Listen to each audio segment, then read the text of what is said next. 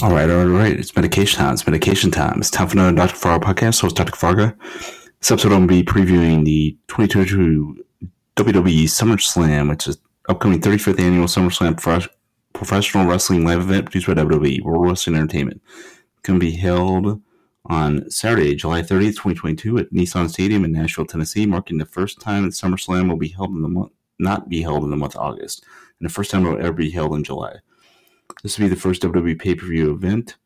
Uh, following retirement, WWE owner Vince McMahon, who served as chairman and chief executive officer of the company since 1982, McMahon announced his retirement on July 22nd, just a week before SummerSlam.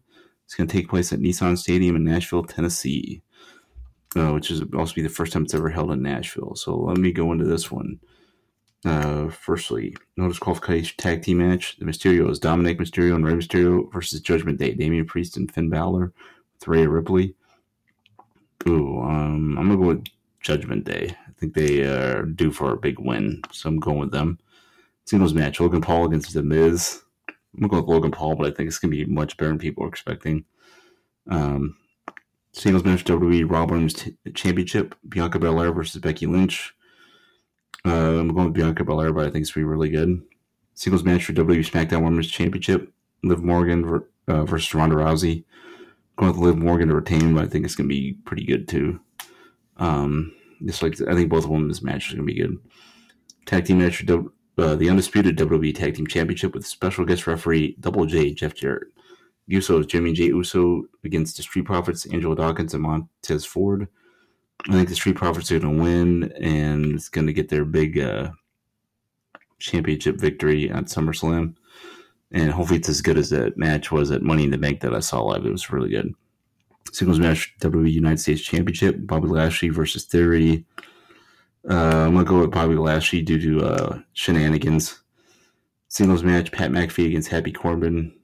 With uh, Pat McAfee in another match, I think is going to be pretty good.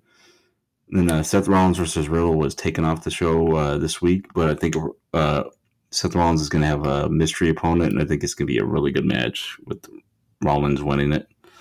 Uh, no matter against who it is, but I'm hoping it's AJ Styles. If they do, if they do Rollins versus Styles, the, the place is going to explode. You know, or, or Edge. Ooh, Rollins versus Edge, is just as good.